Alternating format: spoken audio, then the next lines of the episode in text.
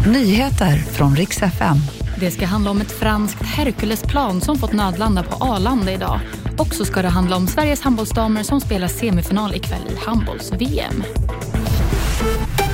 Vi ska börja med att det tidigare idag var ett så kallat franskt Hercules-flygplan som fick nödlanda på Arlanda. Detta hände runt ett-tiden och planet som var på väg från Kiruna till Frankrike fick nödlanda efter ett motorproblem där två av fyra motorer slutade att fungera.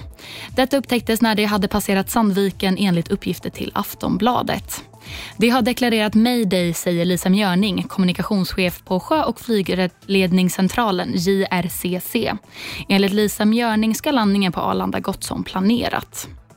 Vi går vidare med Sveriges NATO-ansökan där Turkiets godkännande av ett svenskt NATO-medlemskap kan dröja fram till juli 2024. Detta uppger en källa inom Pentagon till Ekot. Under torsdagen diskuterades frågan mellan Erdogan och USAs president Joe Biden där det bland annat diskuterades att det är viktigt att Sverige kan ansluta till försvarsalliansen så snart som möjligt. Detta enligt ett uttalande från Vita huset efter Erdogan och Bidens möte. Slutligen så ska det handla om damernas handbolls-VM där Sverige idag möter Frankrike i en semifinal i danska Härning.